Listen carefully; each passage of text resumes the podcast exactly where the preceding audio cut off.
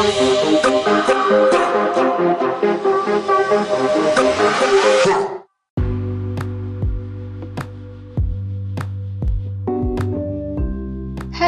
welcome to God, the Bible, and Spiritual Things Explained, where you get insight surrounding God, the Bible, and spiritual things that you may or may not have heard before.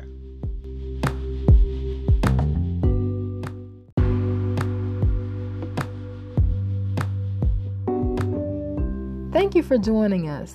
I'm your host, God's Child. You know, I've heard so many say they can't feel God's presence or believe God isn't where they are. Well, bump all that because He's omnipresent, meaning everywhere. However, in today's episode, we're identifying a sure way to know God's presence. And it ain't got nothing to do with feelings, baby. So many have been misinformed about God or don't know the truth of His Word, which is why I urge people to read the Bible for themselves. After all, God Himself said in Hosea 4 6, My people are destroyed because of a lack of knowledge, simply not getting the education they need. And God's truth is the most important knowledge to have, in my opinion. So let's get into that truth, which tells us a sure way to know God, aka Jehovah, aka Yahweh, aka Vav aka Jah, is present.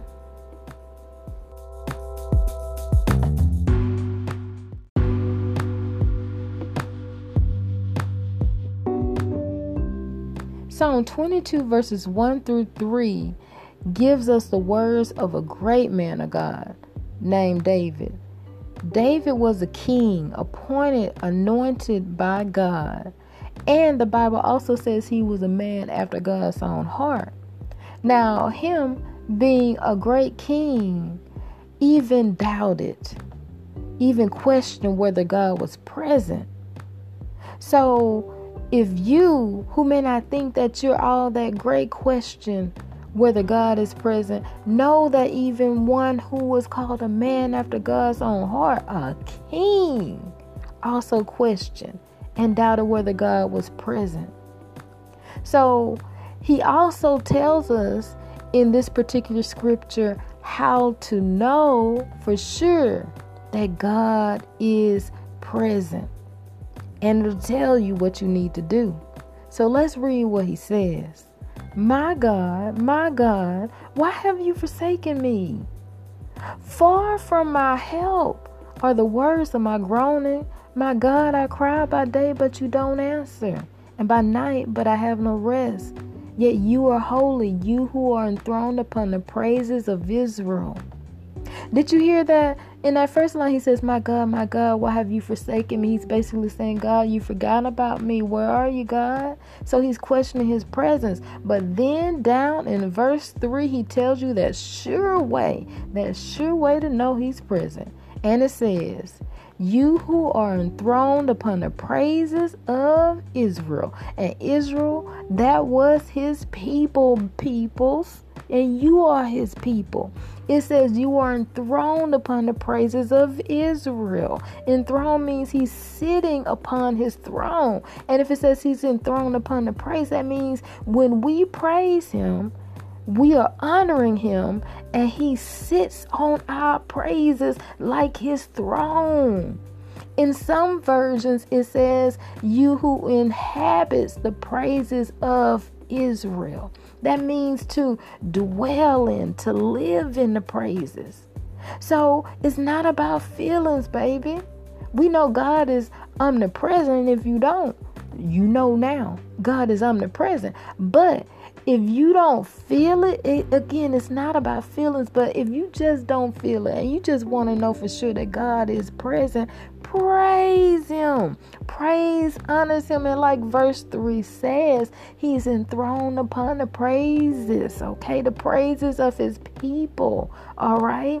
So when we praise and honor Him, He sits down on our praises, He inhabits our praises. He is on the throne of our praises. So know for sure that God is present if you're doubting at all, because King David, who was a king, a man after God's own heart, himself doubted. But when we praise God, He dwells in our praises. He's on the throne of our praises. So praise Him, and you'll know for sure that He's present.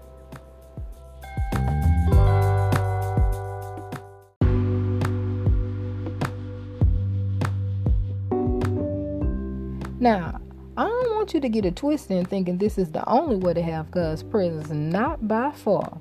God is not dependent upon us to be where He wants to be. After all, He created us and this entire shebang we dwell in are surrounded by. No, baby. Praising God is just a surefire way to know He's present. Because when we praise Him, we honor Him. And He sits on our praises like a throne. So go ahead and praise Him. And do you know what the highest praise is? Hallelujah, baby. Hallelujah. Go ahead and praise Him now.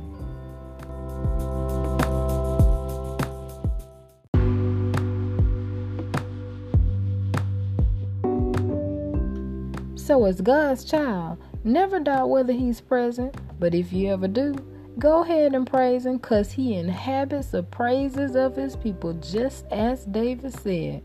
But don't just take my word for it. I encourage you to do your own study, pray, and read the Bible so you can know that you know that you know.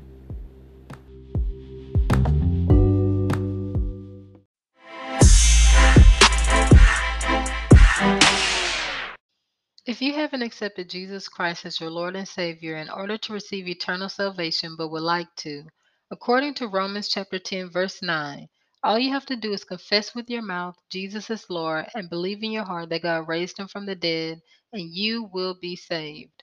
Want a little help with that? Repeat this simple prayer after me Lord God, forgive me for my sins. I believe Jesus died for my sins and rose again so that I may have eternal life in you. So I accept Jesus Christ as my Lord and Savior. Amen. It's as simple as that. Now you're part of the family of God. Wherever you are, find a local church or a group of believers that can help and support you on your new journey in your new life in Christ Jesus. Many blessings to you as you walk in who God created you to be, doing what He blessed and equipped you to do. You are God's child. Want to bless or show support for God, the Bible, and spiritual things explained? Well, you're welcome to send a financial gift to Cash App using cash tag GTBSTE. You're also invited to pick up a little inspired merch from our store at zazzle.com forward slash store forward slash GTBSTE. Oh, and don't forget to subscribe and share the podcast with other listeners. Thank you in advance, and God bless you as He blesses those who bless His children. Catch you another time, another day, another episode for God, the Bible, and spiritual things explained.